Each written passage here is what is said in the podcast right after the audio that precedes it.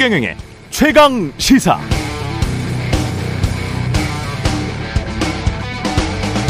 네, 어제 이재명 민주당 대표 검찰 소환 조사에 응하기 직전 기자들에게 말한 내용을 요약하면 소환 조사는 검찰이 파놓은 함정이다. 당당히 맞서겠다. 이미 수년간 수사에서 무혐의 된 사건을 다시 끄집어내 없는 사건을 만들고 있기 때문에 탄압이다. 성남시의 기업 유치에서 세수 확보한 것, 성남 시민구단 직원들이 광무 유치에서 성남 시민들 세금 아낀 일이 비난할 일인가? 성남시 시민들의 이익이 될 뿐이지 개인이 착복할 구조가 아니다. 라는 것이었습니다. 이에 반해 검찰은 이 대표가 성남 FC 구단주로 있으면서 기업 민원을 해결해주는 대가로 구단 후원금을 받았다. 두산건설과 네이버 등 기업 6곳이 성남에 소유한 부지의 용적률과 용도 변경을 지원하는 대가로 160원 가량의 후원금을 내는, 내놓은 것이다. 용도 변경 등이 부정한 청탁이고 후원금은 대가성이다. 이렇게 주장하고 있는 겁니다. 결국 기업들이 내놓은 광고비 또는 후원금과 성남시가 인허가해준 기업들의 땅의 용도 변경에 대가성이 있느냐 이를 통해서 이재명 당시 성남시장이 사적 이익을 취한 것이냐 이게 핵심 쟁점이 될 것 같은데요. 어젯밤 12시간의 검찰 조사를 받고 나온 이재명 대표는 조사 과정에서 기소할 게 명백하다는 걸 느꼈다면서 법정에서 진실이 가려질 것이다. 이렇게 말했습니다. 네, 안녕하십니까. 1월 11일 세상에 이익이 되는 방송 최경련의 최강시사 출발합니다. 저는 KBS 최경련 기자고요. 최경련의 최강시사 유튜브에 검색하시면 실시간 방송 보실 수 있습니다. 문자 참여는 짧은 문자 50원, 긴 문자 100원이 드는 샵 9730 또는 유튜브 무료 콩어플 많은 이용 부탁드리고요. 청취율 조사 기간 맞아서 커피 쿠폰 보내드리겠습니다. 다양한 의견 보내주시면 추첨 통해 보내드리고요. 전화 오면 예, 최경령의 최강시사 잘 듣고 있다. 이 말씀도 부탁드리겠습니다. 최강시사 신년 특집 양당 원내대표에게 듣는다. 어제에 이어서 오늘은 더불어민주당 박홍근 원내대표 만나보고요. 전국 현안들 박지원 전 국정원장과 이야기 나눠보겠습니다.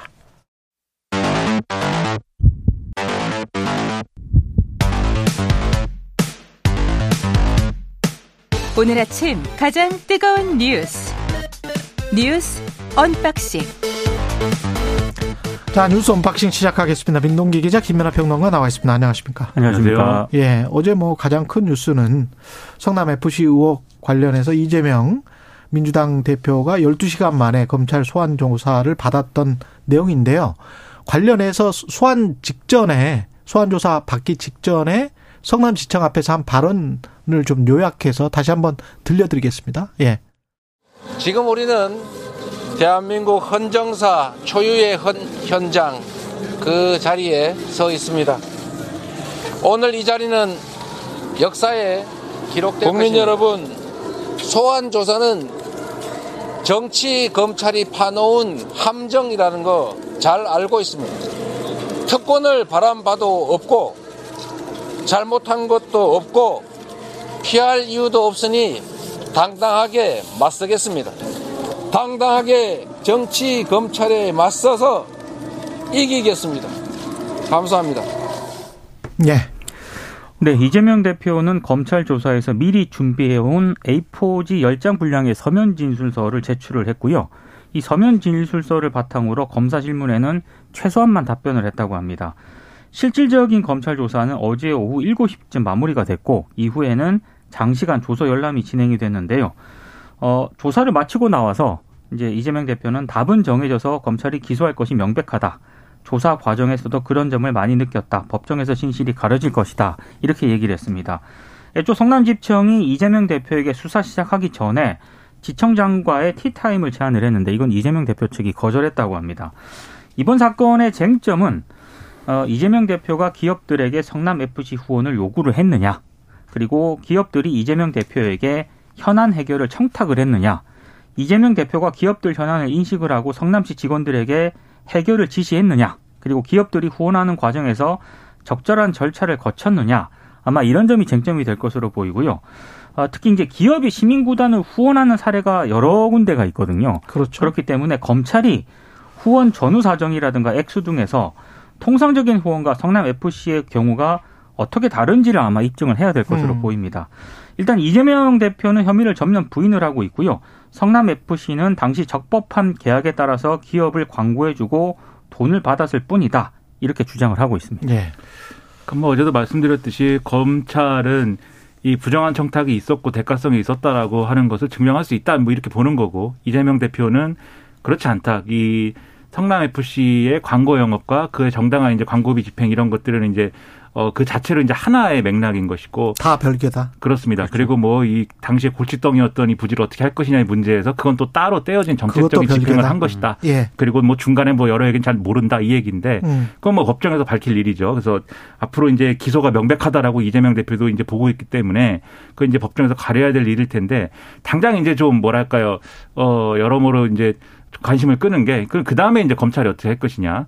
그러니까 지금 이제 크게 나누면 한 세 가지 정도의 시나리오를 이제 생각을 할 수 있을 것 같아요. 그래서 세 가지. 예. 이재명 대표를 어쨌든 이제 조사를 했으니까 기소를 하는데 그냥 불구속 기소하는 방법 첫 번째고 두 번째로는 이제 어 구속이 필요하다라는 이 판단을 해서 체포 동의안을 어 국회에서 처리하도록 이 체포영장을 보내는 방법 국회에 그리고 세 번째는 일단 조사는 했지만 결국은 이제 대장동 사건이나 이런 거하고 병합해 가지고 뭔가 이제 어, 조사를 할 수 있는 그러한 방향으로 좀 늦추는 방법 이렇게 세 가지 시나리오 얘기할 수 있을 것 같은데 어제 언론에 많이 보도된 거는 이 세 번째 시나리오인 것 같은데. 맞습니다. 이게 뭐 언론마다 또 보는 시각이 다 다른 것 같아요. 그래요? 그래서 첫 번째 이제 그냥 불구속 기소를 하는 방법은 아무래도 이제 국회에 또뭐 이거 체포동의안 처리하도록 하고 이런 게 부담이니까 그냥 뭐 기소하면 되는 거 아니냐라는 거지만 이제 이 앞서 이제 민 기자님 얘기하신 대로 이재명 대표가 어제 이제 검찰 수사에 이제 임하는 과정에서 준비된 답변 요거만 딱 했기 때문에 검찰은 아 뭔가 이 조사가 이불 뭐야 불충분하다. 그렇게 본다면 그냥 이제 불구속 기소로 가는 시나리오는 이제 좀 어, 없을 것 같고 그러면 결국 이제 뒤로 좀 미루느냐 아니면 체포동의안 보내냐일 텐데 뒤로 미루려고 하면은 그러면은 이제 대장동 개발과 관련된 조사를 한 번 더 해야 될 겁니다. 이재명 대표와 관련돼서 그 다음에야 이제 있을 수 있는 일이기 때문에 그거 지켜봐야 될 것이고 근데 결국 어떤 방식으로든 그 뒤에 하든 앞에 하든 이 구속영장으로 가는 그러니까 국회에서 체포동의안 처리하도록 하는 이것이 결국은 이제 좀 어, 현안으로 이제 떠오를 수밖에 없는 것이기 때문에 이와 관련된 논란이나 이런 것들도 계속 진행이 되겠죠. 과거와는 약간 달라진 것 같아요. 미묘하게 불과 수년 전만 해도 검찰의 소환 조사를 받으면 거의 뭐 유죄가 확정된 것처럼 지금 언론에서 보도를 해왔고 그랬는데 이재명 당대표나 민주당이 그 하는 지금 스타일 오늘 지금 경향신문에도 검찰 위에 선 이재명 대표를 이야기를 하면서 헤드라인이 베일까 베일까 네. 이거였거든요. 이거는 상당히 민주당 아니면 또 국민 민심 또는 검찰 이 세 개의 추가 아주 미묘하게 지금 작동을 하고 있다. 그래서 재판 과정에 사람들의 관심이 점점 쏠리고 있고 그 재판 과정에 관심이 쏠리는 게 저는 굉장히 선진적이다. 예? 그 전에 과거에 검찰의 주장을 무조건 사실로 받아들이는 것보다는 훨씬 더 나은 방향으로 지금 가고 있는 것 아닌가 그런 생각이 듭니다. 네. 예. 일단 뭐 그 예전에는 진짜 이런 기사가 나오면은 음. 거의 뭐 유죄가 된 것처럼 사람들이 그랬죠. 인식을 했고 상당히 단정적으로 기사를 썼거든요. 그렇죠. 근데 이제 기사를 자세히 보면은 단정적으로 쓰는 것에 얼- 쓰는 쓰는 기- 기자들도 아직도 있어요. 있습니다만 예. 어, 일부 언론 같은 경우에는 상당히 좀 결국에는 재판을 통해서 진실이 드러날 것이다. 여기에 상당히 무게 중심을 두는 것 같습니다. 예, 상당히 조심스러워졌습니다. 지금은. 야당 예. 대표에 대한 수사인데다가 예. 그리고 이제 성남 시장을 하면서 이제 있었던 어쨌든 이 성남 FC도 그렇고 대장동 개발도 그렇고 어쨌든 뭔가 정책적인 사안에 대한 것이지 않습니까? 그렇죠. 발단이 그러다 보니까 좀 더 조심스러운 태도가 있을 것인데 직접적으로 돈이 오간 것들, 뇌물을 받았다. 이 지금 정황 증거랄지 뭐 이런 것들은 없는 거잖아요. 그러니까 이게 어떤 예. 사실을 가지고 어떻게 판단할 거냐의 문제가 상당히 큰 그런 그렇죠. 사건들이기 때문에 예. 그래서 이제 좀 조심스러워하는 그런 기류도 있는 것 같은데 네. 그렇다고 하면 사실 민주당도 너무 또 걱정할 필요는 없는 거예요. 무슨 걱정이냐면 이제 억울할 걱정을 억울할 걱정. 그렇죠. 네. 앞으로 억울할 걱정. 네, 너무 네. 억울한 취급을 받을 것이다. 이 걱정을 네. 너무 할 필요는 없다고 생각이 되고 아. 그래서 어제 이제 뭐 예를 들면 국회의원들이 뭐 40명씩 같이 간다거나 음. 그리고 이재명 대표도 이제 입장문에서 다른 부분이야 뭐 다 할 수 있는 얘기지만 과거에 뭐 조봉 조봉암 사법살인 뭐 이런 얘기까지 꺼내는 것은 네. 이제 좀 유권자들이 볼 때는 제가 뭐 이 세칭으로 얘기하면 네. 너무 조미료가 많은 거 아니냐 이렇게 볼 수도 있어요. 그러니까 그런 톤들은 좀 낮추고 MSG. 그렇죠. 예. 좀 드라이하게 가는 게 여러모로 좋지 않을까 생각합니다. 예, 그럴 수도 있을 것 같고 하여간 근데 이제 문제는 대장동이고 변호사비 대납이고 아까 지금 말씀하신 것처럼 정책적인 사안에서의 판단 성남 FC 같은 경우에 네. 그래서 좀 약간 이게 만약에 돈을 안 받았다면 그리고 지금은 별- 별로 그런 사실이 나온 게 없으니까 네. 대장동과 관련해서도 마찬가지로 이런 식으로 진행이 된다면 이것도 굉장히 재판 과정이 흥미로울 것 같고 그러니까 결국은 이 변호사비 대납이 직접적인 그렇죠. 만약에 이게 혐의가 확정된다면 그런 것 같습니다. 지금 상황은. 그러니까 대장동 의혹과 관련해서 중앙지검이 아직 이재명 대표를 조사도 안 했거든요. 예. 아, 그렇기 때문에 이 중앙지검 수사 상황에 맞춰 가지고 아무래도 지금 뭐 성남지청이라든가 이 성남 FC와 관련된 이 수사도 구속영장 청구 시기를 아마 조율을 하지 않을까. 왜냐하면 야당 대표를 음. 계속해서 뭐 그러니까 검- 검찰로 와라 이렇게 할 수는 없는 거거든요. 예. 그러니까 아마 중앙지검 대장동 수사와 관련해서 조율을 좀 할 것으로 보입니다. 시기는. 김성태 쌍방울 전 회장이 태국에서 검거가 됐는데 이게 바로 이제 변호사비 대납 의혹과 검찰이 주장하는 이것과 연결이 돼 있습니다. 아, 일단 김성태 네. 쌍방울 전 회장 같은 경우에는요. 2018년에서 2019년 중국으로 640만 달러를 민밀 반출해서 북한에 건넨 혐의를 받고 있고요. 아, 그리고 지금 이재명 대표의 변호사비 대납 의혹 관련 유착 혐의로도 수사를 받고 있습니다. 이재명 대표가 과거 선거법 위반으로 재판을 받았을 때 거액의 변호사비를 대신 내줬다는 그런 의혹인데요. 이 밖에도 쌍방울 그룹 자금을 횡령한 혐의도 받고 있거든요. 검찰이 지난해 6월 쌍방울 그룹 본사 등을 압수수색을 했는데 이 김 전 회장 같은 경우에는 아, 검찰 수사가 시작되기 전에 지난해 5월인데 싱가포르로 출국한 뒤에 도피 생활을 이어왔다고 합니다. 근데 이번에 잡혔고 또 검찰이 어, 관계 당국 태국하고 협력을 해서 일단 김 전 회장을 국내로 소환, 송환할 수 있도록 할 방침이기 때문에 아마 이것도 수사가 조금은 속도를 낼 것으로 보입니다. 예. 그러니까 이 김성태 회장이라는 사람이 전 회장이라는 사람이 받고 있는 의혹이 말씀하신 것처럼 이제 변호사비 대납과 관련된 건데 근데 뭐 굉장히 복잡해요. 근데 핵심은 어쨌든 쌍방울이라고 하는 이 기업체하고 그다음에 당시에 경기도하고 뭔가 유착을 해서 북한에 뭐 사업을 해하게 해주고 그 대가로 뭐 예를 들면은 여러 가지를 어 용인하게 해주고 그 과정에서 이제 돌고 돌아서 이제 변호사비 대납까지 갖고 뭐 이런 시나리오인데 굉장히 복잡하고 어떤 큰 얘기입니다. 그래서 그게 규명되기 위해서는 어쨌든 이분이 꼭 있어야 돼요. 그렇지 않으면 그렇죠. 이제 규명하기 어려운 사안이 될 텐데 그럼 뭐 언제 그러면 이분이 그러면 송환이 되는 거냐? 근데 그게 또 쉽지만은 않을 것 같습니다. 왜요? 왜냐하면 본인이 그냥 어 내가 그냥 뭐 한국에 가겠습니다라고 하면은 어. 당장 이번 달에도 들어올 수 있다, 송환이 될 수 있다 이렇게 얘기를 하는데 그게 아니라 태국에서 잡힌 거잖아요 지금. 그렇죠. 골프장에서 잡혔습니다. 예. 그러니까는 뭐 골프는 꼭 쳐야 되나 봐요. 도망을 가서도 아, 지금 골프장에서 도망가서 할 일이 뭐가 있겠습니까? 그러니까 골프밖에 안 골프- 칩니까? 태국 골프장도는 뭐 누가 내려주는지 예, 경찰도 또 잠복을 했대요. 예. 그러니까 그러니까 오랜 기간 또 추적을 한 것 같아요. 그랬네. 예. 골프를 굉장히 좋아하시나 본데 예. 어쨌든 여기서 태국 태국에 잡혔기 때문에 태국 법원에 이 송환 거부 의사나 이런 걸 밝히면서 절차를 밟게 되면은 아. 거의 뭐 반년도 걸릴 수 있다 이런 얘기도 나오거든요. 그런가요? 그럼 예. 만약에 그렇게 될 경우에는 또 이 수사도 지지부진하면서 계속 또 가는 거예요. 그러니까 올해 주요 뉴스가 또 뭐 비슷한 뉴스들이 계속 이어질 가능성도 여전히 있는 것이죠. 그리고 3월까지는 이 뉴스 계속 전해드릴 수밖에 없는데 여당의 전당대회 소식 나경원 저출산 고령사회위원회 부위원장이 사의 표명을 했습니다. 이게 점입 가경이라고 해야 되나요? 일단 점입 가경도 그런데 예. 아니, 헷갈립니다. 이게 아마 헛갈리죠. 예, 뉴스를 예. 보시는 분들은 아마 굉장히 혼동을 느끼실 것 같습니다. 나경원 전 의원이 일단 대통령 직속 저출산 고령사회위원회 부위원장직을 사의를 표명을 했다. 이런 보도가 나왔습니다. 아, 실제로 이제 이게 예, 사의를 표명한 것은 맞는 것 같아요. 근데 지금 대통령실의 반응이 좀 이상한데 일단 대통령실 관계자가 기자들에게 사의 표명과 관련해서 들은 바 없다는 게 공식 입장이다. 이렇게 얘기를 하고 있습니다.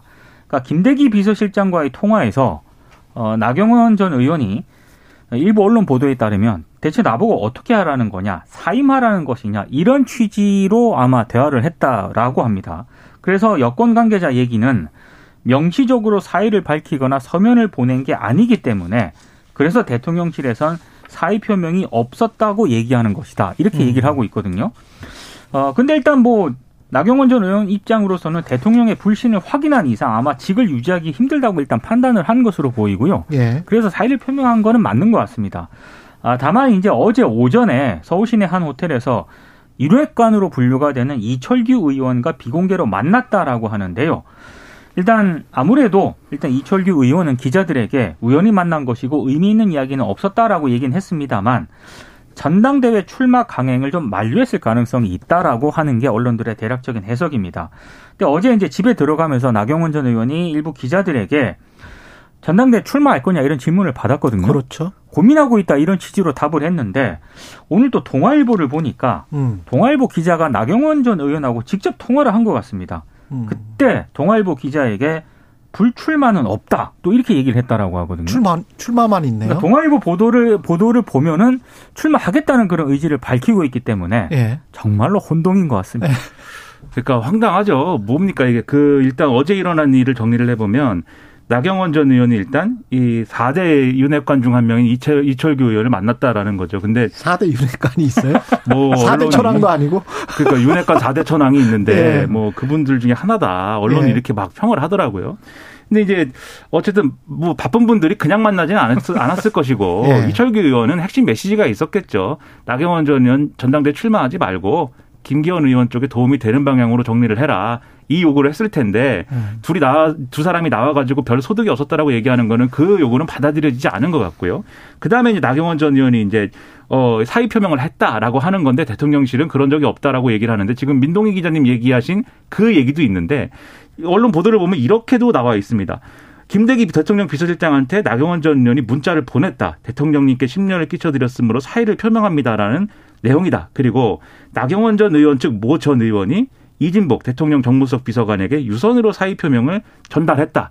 그러니까 전달했다는 내용도 있거든요. 그러니까 나경원 의원 측은 아마 이렇게 주장을 하는 걸 거예요. 음. 네. 그럼 여기서 좀 이 모양새가 어떤 거냐면 나경원 전 의원은 계속 뭔가를 끊으려고 합니다. 그러니까 예를 들면은 대통령실에서 왜 당신 마음대로 정책을 막 그렇게 얘기합니까? 라고 하니까 페이스북에 글을 올려서 유감입니다. 오해하실 수도 있을 것 같습니다. 그런데 정치적으로 이거를 당내 주자들이 이용하지 마세요. 이렇게 얘기했으면 끝났어야 되는데 한 번 더 치고 그럼 나경원 전 의원이 또 어 뭐 그런 건 아닌데 전당대회는 고민해 보겠습니다. 이렇게 얘기했으면 또 끝나야 되는데 대통령실에서 한 번 더 치고 당신은 나쁜 사람이야 이러고 그다음에 나경원 전 의원이 결국은 그래서 내가 그만두라는 겁니까라고 해서 그만둔다고 했는데 그만둔다는 얘기 들은 적이 없습니다. 또 치고. 오늘도 이러는 것인지. 그러니까 이런 거는 또 이런 광경은 처음 봐요. 음. 대통령실이 나경원 전 의원이 다 잘했다고 저는 보지 않지만 대통령실이 과도한 거 아니냐. 오히려 이렇게 몰아가면 나경원 전 의원으로서는 출마하는 수밖에 안 남는 거 아니냐. 그런 얘기가 나오고 있기 계속 줄 수도 그러니까 있죠. 사회표명 네. 안 했다라고 대통령실이 음. 계속 왜 저렇게 얘기를 하느냐와 관련해서 일부 네. 언론의 해석은 결국에는 전당대에 나올 수 있는 거 아니겠습니까? 네. 나경원 전 의원이. 그래서 부위원장직을 계속 유지를 시켜가지고 음. 이걸 전당대회 못 나오려고 하는 것 아니냐 또 뭐 이런 해석도 하고 있습니다. 뭐 사표를 안 받아주는 거 아니냐 네. 뭐 이런 얘기가 나오는 거죠. 그 정말 네. 이상한 얘기죠. 그거는 그만두겠다는 사람을. 그래서 결론적으로는 음. 출마할 거냐 안 할 거냐의 이 어떤 셈법에 있어서는 이게 그냥 방금 말씀드린 순리로 하면은 출마할 수밖에 없는 구성이지만 그 나경원 전 의원이 홍준표 시장은 일전에 뭐 수양버들이다라고 주장도 했는데 그렇게 또 대가 센 정치인으로 비춰지지는 않았잖아요. 예. 나경원 전 의원 본인이 굉장히 정치인으로서 갈림길에 서 있는 거고 아마 이번 주에 여론조사나 이런 것들을 통해서 대통령하고 이렇게 약간 갈등 관계에 놓였는데도 지지층 내 여론이 꺾이지 않으면 그러면 출마로 확실하게 갈 수 있겠다 이런 생각. 수양버들이 수양 대군이 될 수도 있는 겁니다. 어, 그렇죠. 네, 그럴 수도 있어요. 여론조사가 예. 변수가 될 것 같아요. 예, 여기까지 하고요. 신혜식, 김세희 이런 유튜버들도 지금 국민의힘 최고위원 나온다는 소식. 김만배와 돈거래한 한겨레 기자가 해고됐다는 소식 마지막으로 전해드리겠습니다. 뉴스 언박싱 민동기 기자 김민아 평론가였습니다. 고맙습니다. 고맙습니다. KBS 1라디오 최경영의 최강시사 듣고 계신 지금 시각 7시 39분입니다. 오늘 하루 이슈의 중심. 당신의 아침을 책임지는 직격 인터뷰. 여러분은 지금 KBS 1라디오 최경영의 최강 시사와 함께하고 계십니다.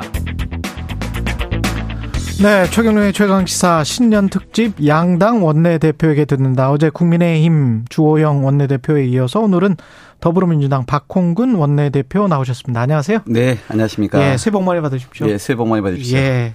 지금 여야 대치 상황부터 여쭤봐야 될 것 같은데 새해에는 뭐 협치가 되, 겠습니까 당연히 뭐 대화하고 존중해서 예. 협치를 통한 좋은 성과를 내기 위해서 노력을 해야죠. 예. 근데 다만 저는 윤석열 대통령 집권 9개월 동안을 음. 돌아보면 협치와 정치는 실종되고 통치만 남은 상황 아닌가 싶어요. 예. 어, 그러다 보니까 결국은 이 제왕적 대통령제에서의 승자 독식이 무엇인지를 뼈저리게 지금 우리가 확인하는 과정에 있고 음. 또 한편에서는 삼권 분립이라고 하는 그 헌법 정신이 부정되면서 행정부가 입법부를 종속시키는 모습들이 드러나고 있다라고 예. 하는 염려를 지울 수가 없습니다. 그래서 저는 우리가 지금 위기라고 들 얘기를 하니까 음. 이런 시기일수록 어 여야가 더 대화하고 또 특히 행정부 대통령은 국회를 존중한 자세가 있으면 음. 협치 가능하다 이렇게 봅니다. 임시국회의 민생 현안 지금 저 민주당이 임시국회를 해야 된다라고 주장하시는 민생 현안들 같은 경우는 뭐가 있을까요? 어 우선 이제 저희가 안보 위기 관련된 그 긴급 현안 질문이 필요하다. 무인기. 네, 무인기 예. 문제를 포함해 가지고 어 일본의 안보 문서 변경 문제, 예. 그다음에 또 한미 해군령 가지고도 논란이 있지 않았습니까? 예. 이런 등등 안보 문제 관련해서 그 어느 때보다 위기의 상황으로 치닫고 있기 때문에 음. 직접 국회 본회의에서 예. 긴급 현안 질문을 할 수 있도록 국회법이 규정되어 있습니다. 예. 그래서 관련된 여러 부처의 장관을 불러다가 거기에 대한 대책을 촉구해야 된다는 것이고요. 음. 민생 문제 관련해서도 연말에 다 처리하지 못한 여러 가지 민생 입법들이 있죠. 예. 안전 운임제를 포함해서 여러 가지 법들이 있는데 이런 것들도 있고요. 현재 법사위에 100건이 넘는 법안이 그대로 쌓여 있습니다. 예. 법사위만 열어서 처리하면 바로 본회의 열어서 음. 그 많은 법들을 어, 통과시킬 수 있거든요. 이게 예. 다 민생 법안들인 거죠. 이것을 정부 여당이 특히 국민의힘이 예. 법사위 길목을 쥐고 있고 또 본회의 소집에 대해서 부정적으로 나오다 보니까 음. 지금 일을 못하고 있는 국회가 되고 있지 않습니까? 예. 어제 주호영 원내대표는 이렇게 이야기를 하더라고요. 원래 그 일부 법안들 같은 경우는 국민의힘이 강력하게 반대를 했기 때문에 그 법안들에 관해서는 논의를 하고 싶지가 않고 일부 저 관련한 민생 현안은 상임위에서 논의할 수가 있고 군사적인 문제랄지 안보적인 문제는 조용히 상임위만 하면 되지 이거를 임시국회를 할 필요가 있느냐 뭐 이렇게 이제 주장을 하는 거죠. 어 우선 네. 말씀드린 것처럼 법사위에서 법안이 의결되어야 본회의에 상정됩니다. 예. 위에 바로 처리할 수 있는 법안 100여 건을 쥐고 있는 것입니까? 예. 바로 본회의에 올려서 의결하면 될 일인데 그러면 음. 당연히 이번 주건 다음 주이건 간에 본회의 열면 본인들이 계속 최근에도 대통령 비서실장이 무슨 정부가 원하는 법안 어, 마치 야당이 발목 잡고 있는 것처럼 이렇게 표현하지 않았습니까? 그 김대기 비서실장이 그렇죠. 발목 잡기 그게 그 네, 말이죠. 그런데 이미 네. 그 법안 중에서도 음. 그렇고 100여 건이 지금 법사위 문턱에 이제 올라와 있단 말이죠. 네. 이것만 처리하면 될 일인데 왜 이 시급한 그 시기에 일을 안 하려고 하는지 정치가 밥값을 안 하려고 하는지 제가 아. 납득할 수 없다는 것이고요. 두 번째로 지금 말씀하신 내용도 그렇습니다. 지난번에 이미 국방에서 한번 북한 무인기에 대해서는 어한 한두 시간 가량 예. 예. 현안 질문을 했습니다. 근데 지금은 국방부뿐만 아니라 남북 관계이기 때문에 통일부 그다음에 소위 하늘의 울타리라고 하는 어 이 대통령 그 비행 금지 구역이 뚫린 거 아닙니까? 예. 그러면 대통령실 경호처도 나와야 됩니다. 이것은 음. 국방위에서 비공개로 조용히 할 수 있는 문제가 아니지요. 만약에 군사 기밀의 문제라면 그러면 이러이러한 법적 근거에서 여기에 대해서는 공개적으로 답변할 수 없습니다라고 국회 본회의장에서 해당 장관이 말하면 되는 것입니다. 어. 그러니까 결국은 이 상황을 회피하기 위해서 네. 결국은 어. 그 둘러대는 핑계에 불과하다 이렇게 저는 보고 있습니다. 또 다른 국민의힘의 주장은 이게 이재명 당대표에 대한 방탄용 국회다. 그래서 계속 여는 것이다.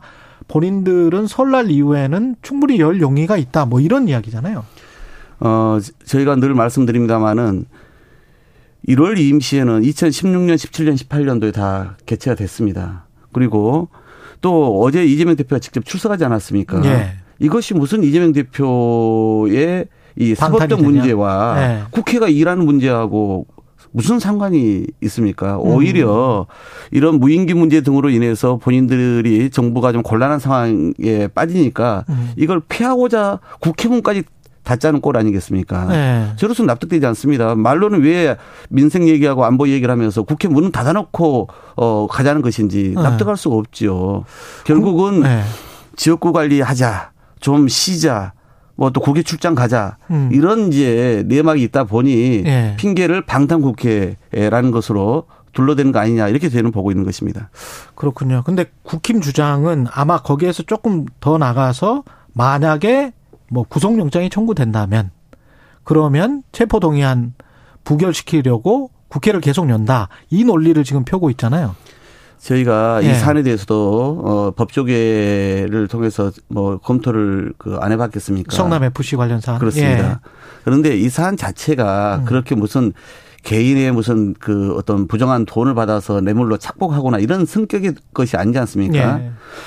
어, 이것은 무슨 본인이 도주라든가 증거 인멸의 우려도 전혀 없는 것이고요. 음. 그러니까 이게 영장 청구로서의 가능성이 거의 없다는 것입니다. 예. 그러니까 저희는 지금 저쪽이 오히려 계속 방탄 방탄 얘기를 하면서 이 정국을 실제로는 무인기 등 본인들의 국정의 이 무능과 실수를 덮고 싶은데 이것을 음. 방탄국회라는 이름을 내걸어서 오히려 전국이 그렇게 흘러가기를 학수고대하고 있는 모습이다라고 저는 볼 수밖에 없는 것이에요. 방탄국회라는 거는 정치적 수사일 뿐이다. 최근에 예. 국민의힘 여당 지도부 중에 한 분이 이렇게 얘기를 했습니다. 이재명 당대표가 구속되면 국민의힘 지지율 10% 올라간다. 자신들의 속내를 드러낸 것이죠. 송원석 의원의 한 말이 아니에요? 예, 제가 예. 누구라고 말씀 안 드립니다만. 예. 그래서 예. 자신들의 직무 태만 음. 또 책임 방기를 숨기려고 음. 해묵은 이 방탄을 계속 운운하고 있는 것이다라고 아. 보는 겁니다. 그 국민의힘의 그런 그 송원석 의원이 지금 저 지역구 신년 어 어떤 뭡니까 신년회에서 그런 이야기를 한 것 같은데 그런 어떤 기류가 있다라고 생각을 하세요? 저쪽은 예. 두 가지의 이 대야 전략을 갖고 있습니다. 예. 하나는 이재명 대표를 중심으로 민주당의 어떤 사법적 문제를 더 크게 부각시켜서 민주당 안을 갈라치게 하고 예. 또 국민과 어떤 갈라지게 하는 이 음. 전략이 있는 것이고요. 두 번째는 거대 의석을 갖고 있는 야당이 시종일관 발목 잡는다. 예. 그러니까 본인들이 여러 가지 무능과 독선을 통해서 국민들께 여러 가지 부정적 평가를 받으니까 자기 실력으로 이 문제를 해결할 수는 없고 그러니까 결국은 남 탓, 야당 탓, 그리고 특히 야당 갈라치기, 음. 그다음에 야당의 어이그 발목 잡기 이 예. 프레임으로 다음번 총선 준비하는 데만 골몰하고 있는 것이다라고 저는 예. 보고 있는 거거든요. 민주당은 지금 김건희 특검법 관련해서 계속 이야기가 나오다가 지난해 9월에 발의가 됐었던 것 같은데 이거를 첫 회의를 가졌었습니까 최근에? 정확히는 김건희 특검법 회의는 아니고요. 예. 어 그리고 이것이 무슨 이재명 대표의 그 수사와는 무관하게 음. 작년 9월에 이제 제가 대표 발의해서. 특검의 예. 세 가지 내용이 있지 않습니까? 예. 이 주가 조작 문제와 함께 음. 허위 학력 경력 문제, 음. 그다음에 소위 그 코바나 컨텐츠 어, 불법 뇌물성 협찬 문제가 있었는데 네. 그 중에서 이 주가 조작 문제 관련해서는 연말을 거치면서 많은 새로운 사실이 재판을 통해서 드러나고 있습니다. 예. 따라서 어, 많은 바깥에 있는 시민단체나 또는 야, 다른 야당에서도 이 문제는 좀 심각하다라고 음. 예. 제기가 되어서 저희가 어, 김건희 여사와 관련된 이 도이치모터스 주가 조작 사건에 이 지금 재판 과정을 저희가 보다 면밀하게 들여다보고 음. 관련된 자료를 저희가 좀 확보하고 이에 따른 대응을 준비하기 위한 내부적인 어떤 어그 테스크포스를 가동 중에 있는 것입니다. 그래도 대통령과 집권 여당과 소통은 해야 될 텐데 문희상 전 국회의장도 어 이재명 대표가 껄끄러우면 대통령실에 그렇게 이야기를 하는 거죠. 다른 통로를 통해서라도 야당과 소통하라 뭐 이렇게 주문을 했고 김종인 전 국민의힘 비대위원장은 만나는 게 낫다 뭐 이렇게 지금 이야기를 하고 있는데 저는 제가 아무래도 우리 민주당 의원들 중에서도 음. 예. 대통령실이나 정부 또는 그 여당의 분위기를 많이 파악하는 사람 아니겠습니까? 예. 좀 납득되지가 않습니다. 그러니까 대통령께서 사실은 통치가 아닌 정치를 하려면은 네. 불편하더라도 어, 야당의 대표를 서슴없이 만나고 음. 그래서 순서를 들으면서도 공통 부문을 찾기 위한 노력을 부단히 해야 되는 것이거든요. 예. 근데 오히려 이재명 대표가 몇 번 제안했던 그런 대표 회담, 음. 음, 대표와 대통령 간의 회담 다 지금 거부하고 있지 않습니까?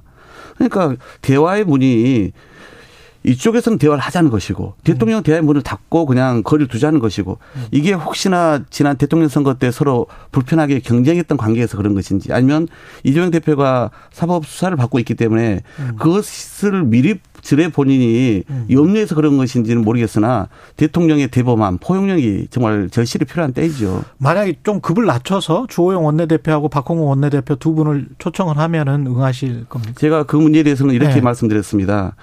당 대표가 그렇게 몇 번에 걸쳐서 회담 제안을 했는데 예. 그건 거부하면서 음. 원내대표를 먼저 만나자고 하는 것은 그것은 기본적인 이 도리와 절차에 어긋난다. 예. 그래서 그 문제를 우선적으로 좀 해소해 주는 게 어, 필요하다 이렇게 말씀드린 바가 있습니다. 대통령이 신년에 제안한 중대선거구제 관련해서는 민주당에서는 어떤 입장이 있나요? 대통령께서 그 문제는 여당하고도 상의하지 않았답니다. 아마 깊게 고민하고 어, 그 던진 말씀은 같지는 않습니다. 음. 예. 그뭐 언론사가 그냥 크게 키웠다고 그 안에서 인식을 하고 있는 것 같은데요. 예.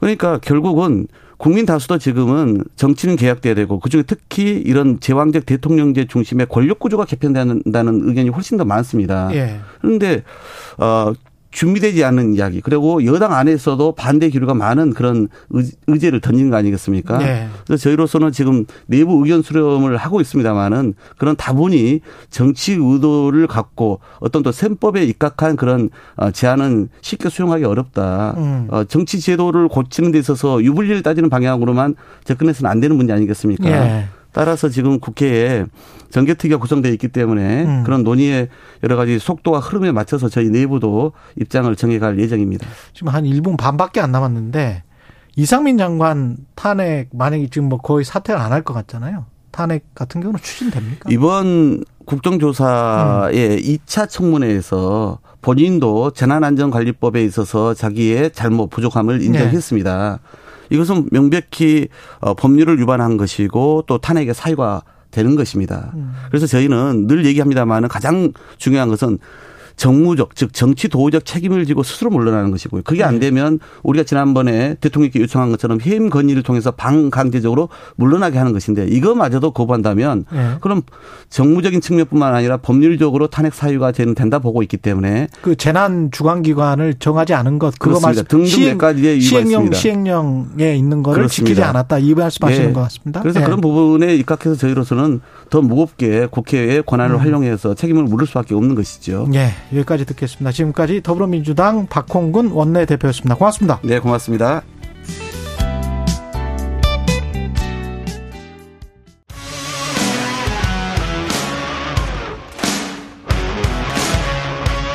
오늘 하루 이슈의 중심 최경영의 최강 시사. 네, 오랜만에 뵙겠습니다. 고품격 정치 토크가 그리워서 다시 모셨습니다. 박지원 전 국정원장, 전 대통령 비서실장 나와주셨습니다. 안녕하세요. 예. 그리웠어요?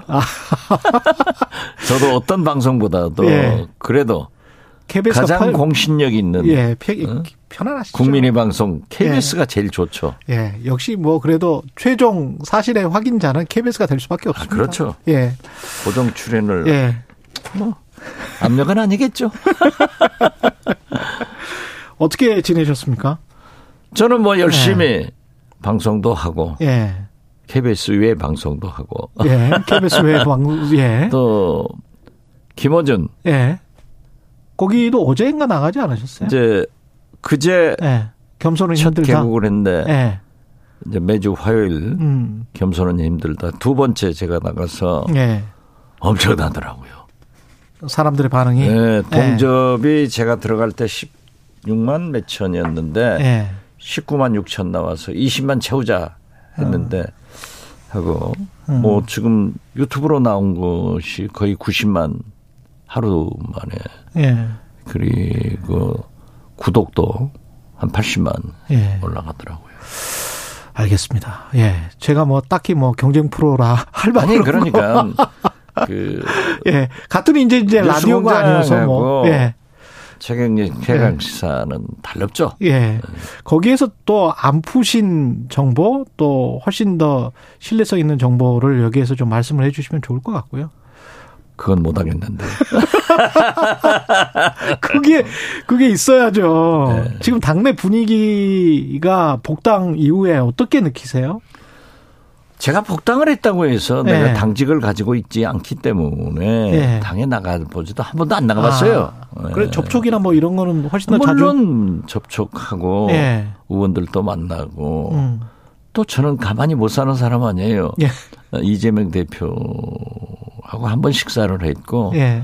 전화로 어 제가 할 수 있는 그 어드바이스를 해요. 음. 예를 들면은 야당 대표로 처음으로 검찰에 출두를 하고 지도부와 당원 의원들이 나간다. 이걸 나쁘게 국민의힘에서 매도를 하더라고요. 네. 그렇지 않다. 음. 어? 김대중 총재는 안기부에서 국정원의 조사를 받을 때 어? 서경원 의원 월북 사건 때문에 네. 모든 지도부, 모든 의원 모든 당직자, 모든 당원, 모든 시민들이 엄청나게 몰려갔다. 음. 나도 갔다. 예. 어? 그렇게 해서 당시에 김대중 네, 그렇죠. 예. 부당한 안기부의 수사에 대해서 항의를 했고, 예. 어, 당연히 당 대표 혼자 들려 보내겠느냐. 지금 국민의힘, 검찰 국민의힘 같으면 자기들은 혼자 할 거예요. 거기는 의리가 없는 당이에요. 아, 거기는 의리가 없다. 국민의힘은 아니 그리고 당이란 예. 게 뭐예요? 예. 무리당차 쓰는 거예요. 동지가 하는 거예요. 동지가 탄압 받아서 무고하게 검찰 수사 받으러 가면은 그냥 혼자 내보내요? 그건 아니죠. 아, 제가 예. 이번에 검찰 조사 받았잖아요. 예. 그때도 몇십 명 왔더라고요. 저 아는 친구들이. 아. 당연히 그런 거 아니에요? 지인들, 친구들은 늘 올 수 있는 것이다. 응? 예. 동지에도 없고, 의리도 없는, 그, 국민의힘하고 달라요. 거기는 당원이 없어요. 예. 거기는 윤석열 대통령밖에 없어요. 아. 그러니까 뭐, 윤석열 대통령은 민주주의, 음. 경제, 국방, 외교, 총체적 실, 실패를 하고 있는데 지금 보세요. 당내 민주주의도 안 하잖아요. 국민의힘? 네. 국민의힘. 음. 아, 그러니까 옛날 권위주의 시대 때 총재가 당대표를 임명하듯 예. 지금은 레드카드를 착착착 줘가면서. 국민의힘 이야기 하기 전에 민주당 이야기부터 해야 되니까. 민주당 얘기할 게 없어요. 잘하고 있어요. 아니, 왜냐하면 다른 분들 뭐 문희상 전 국회의장은 꼭 그런 뜻맛은 아니다. 나라 전체 이야기다라고 했지만 교토 삼굴 이야기를 했잖아요. 교토 삼굴 네. 얘기를 하고 저하고 통화를 했다니까요. 아, 아 그랬어요? 네. 예. 제가 얘기를 했어요. 음. 그 의미가 뭐냐? 플랜 BC. 플랜 BC는 예. 이재명 후에 예. 어떤 사람이 플랜 B로 플랜 C를 세우느냐 이게 아니고 네. 저하고 똑같더라고요. 어. 지금 현재 사법 리스크로 민주당이 다른 것은 아무것도 못 하고 있는데 어. 예를 들면은 중대 선거구를 정치 개혁을 음. 또 노동 개혁을 예. 이런 개혁의 기치를 들고 당에서 한 손에 사법 리스크, 한 손에 개혁의 기치를 들고 나가야지 아무것도 하지 않고 사법 리스크만 매여 있으면 민주당이 되겠느냐. 정책 대기를 하고 개혁 대기를 해라. 윤석열 대통령한테 개혁 맡겨놓으면은 독선적, 반민주적 개혁하지 않느냐. 음. 화물노조에서 그렇게 정부안을 받았어도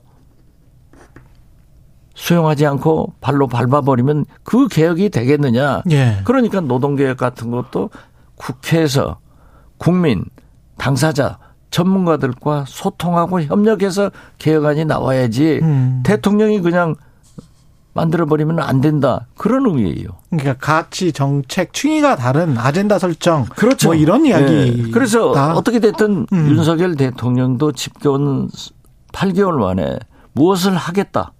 하고 아젠다를 던진 것은 이번에 처음이에요. 중대 선거구 개혁을 하겠다? 노동개혁, 교육, 연금. 3대 예. 개혁에 화두를 던졌잖아요. 예. 그건 처음으로 잘한 거예요. 그렇군요. 예. 그런데 민주당 내부에서 음. 아, 대통령이 구체적 개혁안을 안 냈다. 이건 대통령이 구체적 안을 개혁안을 내는 거 아니에요. 국회에서 해야 된다. 화두를 던지면은 음. 국회에서 항상 국민과 특히 당사자 이관계자가 있잖아요. 어? 그리고 전문가가 논의를 해서 개혁안을 내놓아야지 화물연대식 독선적 반민주적 개혁안은 안 된다. 음. 그리고 저는 그걸 주장하는 거예요. 자, 어? 예. 박근혜 후보가 민주당의 경제민주화 국민 통합을 갖다 대통령 돼버리잖아요. 예, 그때 미국의 그랬었죠. 클린턴 대통령도 예. 동성애 반대, 음. 공화당 정책을 갖다가 대통령 되지 않느냐. 음. 저는 계속 3대 개혁에 대해서 민주당이 TF를 만들어서 해라 했는데 안 했잖아요. 지금도 늦지 않았다. 음. 지금도 늦지 않았기 때문에 제가 아까 민주당 중진 의원들도 만나가지고 이 개혁을 해라. 개혁과 혁신을 해야지 안 된다. 그렇게 하는 거예요. 오히려 관련된 개혁들의 주도권을 민주당이 잡고 그 당연히 그래요. 대안을 내놔라 뭐 이런 네. 말씀이신 거죠. 그래서 개혁을 네. 경쟁을 하는 거예요. 그 여기는 네. 민주적 개혁을 하는 거죠. 음. 국민이 참여하는 개혁을 하는 거죠. 예. 어? 윤석열 대통령은 독선적 반민주적 개혁을 하려고 하면은 우리가 더 지지받는다. 예. 그리고 개혁은 경쟁해라. 예. 그렇게 얘기하는 거죠. 아까 부당한 이렇게 말씀을 하셨었거든요. 그 검찰 소환 조사와 관련해서 이재명 당 대표 부당 부당하죠. 부당, 부당하다. 같은 검찰이 무혐의 처분한 것을 음. 응? 대통령 바뀌니까 다시 부르고 음. 자 보십시오. 아드님 문제도 무혐의 처분한 건 다시 하겠다. 이재명 대표 아들. 그렇죠. 예.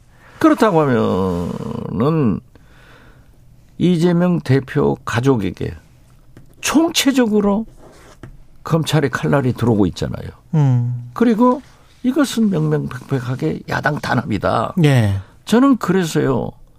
강준만 교수가 예. 어, 민주당이 윤석열 대통령을 악마화시키지 마라. 음. 그것도 맞는 말이에요. 예. 그래도 대통령인데 악마를 만들어서는 안 되는데 예. 저는 거기에서 윤석열 대통령도 3분의 2 의석을 가지고 있는 여소야대의 제1야당 대표. 음. 이재명 대표를 악마로 만들지 마라. 모든 것을 갖다 붙여가지고 검찰 소환하고 망신 주고 음. 기소를 하고 이게 되겠느냐. 예. 비리가 있으면 해라 이거죠. 그러나 아직까지 없잖아요. 예. 그런데 있는 것처럼 그냥 모든 신문, 방송, 인터넷, 국민 와글와글 해서 되겠느냐? 이러면 아, 정치가 안 되죠. 악마화 시키고 있다? 악마화 시키고 있는 거죠. 아. 그 정치는 상대방을 존중하고 네. 협치를 할 때 발전할 수 있는 거예요. 그런데 악마를 서로 만들어가면 음. 충돌밖에 없고 그 사이에 우리 국민은 우리 경제는 나락으로 빠지지 않냐고요. 그러면 최근에 지금 다시 TF 논의를 하고 있는 김건희 여사 관련된 특검법 음. 이것도 이런 충돌의 일환입니까? 저는 예. 이재명 대표가 제안을 했잖아요. 음. 이재명 특검은 하고 예. 김건희 특검 하지 마라. 어. 그 약속도 지켜야 돼요. 어. 이재명 특검을 하고 김건희 특검은 하지 마라. 하지 말자. 이 얘기 했잖아요. 그냥 검찰에 놔두자. 예, 그렇죠. 어. 근데 이재명 특검 아니 그러나 예. 지금 김건희 여사 문제는 예. 법정에서 검사의 질문에 구체적으로 도이치 도이치뱅크 예. 뭐그 도이치모터스 도이치모터스 예. 거기 가 나오고 진술로 나오고 있잖아요. 예. 검사가 발표를 하고 있잖아요. 음. 그런데 왜 이건 하지 않느냐. 음. 이런 것은 당연히 얘기를 해야죠. 왜 이재명만, 이재명 부인만, 이재명 아들만 하냐 이거죠. 성남 FC 의혹과 관련해서는 기소를 할 게 명백하게 느껴진다. 12시간 조사를 받고 이재명 대표가 한 말인데 그렇게 느껴지셨습니까? 처음부터 기소하는 거 아니에요? 처음부터 기소하는 것이다. 아니 검찰은 네. 뭐 그대로 놔두겠어요? 꼭한테서 내보낼 걸로 알았어요? 안 그래요. 아, 저도, 저도 갔잖아요. 예. 저도요. 검찰에서 예. 구속을 강하게 검토를 했지만은, 어. 제가 그런 게 아니니까. 예. 검찰도 이거 구속영장 청구했다가, 역, 이재명 역봉. 망신 주고, 예. 박지원 망신 줄 것 같으니까. 사법부에서 기각하면 어때요? 그러니까 못한 거죠. 지금 상황은 성남 FC 상황은 어떻게 보십니까? 저는 구속영장 기소하리라고 봐요. 기소하리라고 구속영장을 청구한다고 엄포는 놓지만은 네. 마치 자선을 베푸는 것처럼 불구속 기소를 할 거예요. 아마도 불구속 기소할 그렇죠. 것이다. 네. 그것이 검찰의 행태예요. 근데 이제 지금 줄줄이 사탕처럼 어, 무슨 저 영장 나올 것 같으면 안 할 것 같아요? 아. 그, 그 사람들이 어떤 사람들이? 아, 영장 나올 것 같으면 구속영장을 청구할 것이고. 그렇죠. 그러나 영장이 안 나올 것 같기 때문에 불구속 기소를 할 수밖에 그렇죠. 없을 것이다. 네. 이런 말씀이신데 대장동 의혹과 관련해서도 그렇고 변호사비 대납 이렇게 줄줄이 사탕으로 계속 있지 않습니까? 그렇죠. 어떤 시점에 되면 어 검찰이 정말 구속 기소를 할 수 있다. 뭐 이쪽으로 그 건을 지금 잡고 그 건을 잡으려고 노력을 하고 있는 것일까요? 쌍방울 회장도 네. 어제 태국에서 잡혔더라고요. 네. 이것도 지금 뭐 북한에 돈준 것. 이 이재명하고 관계 없어요. 그런데 자꾸 관계 있는 것처럼 네. 나온단 말이에요.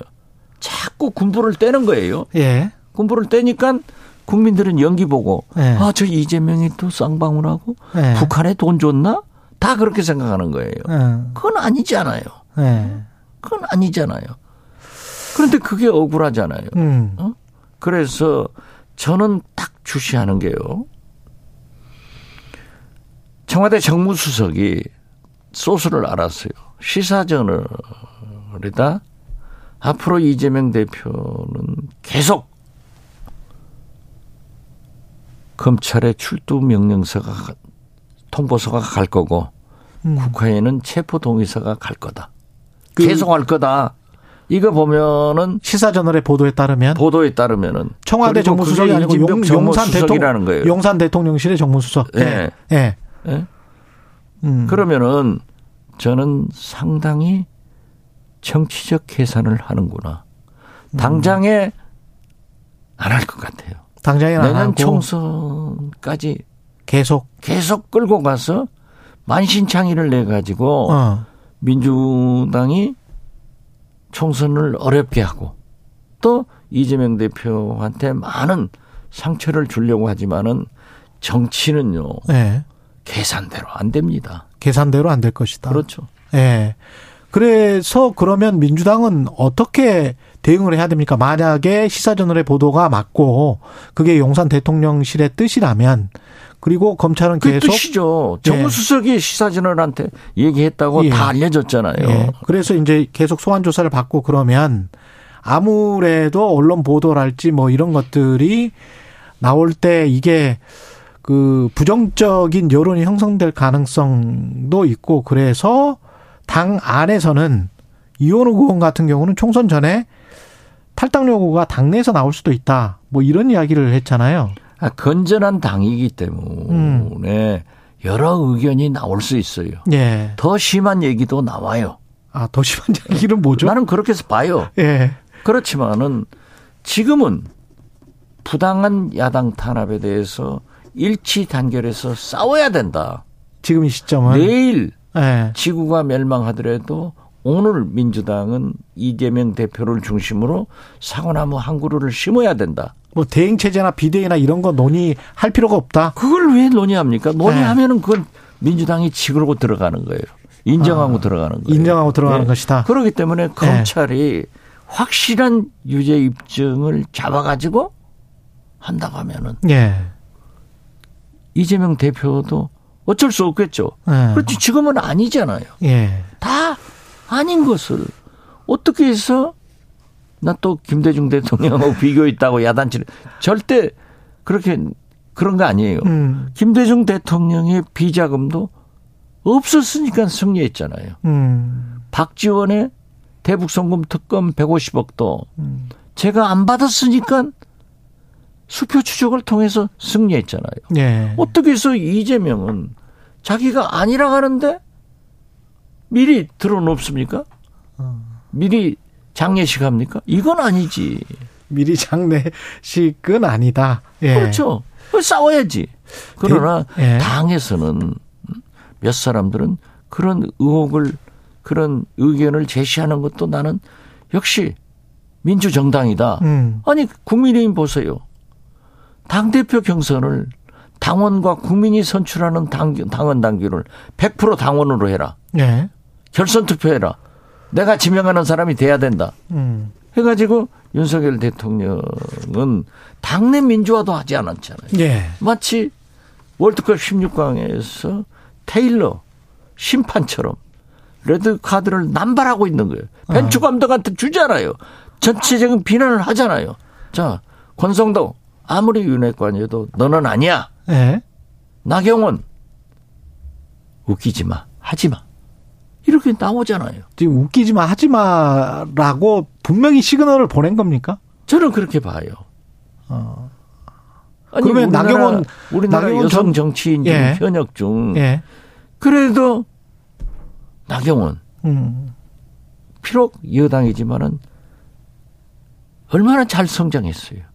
우리 민주당의 박영선 등 얼마나 성장 잘했어요.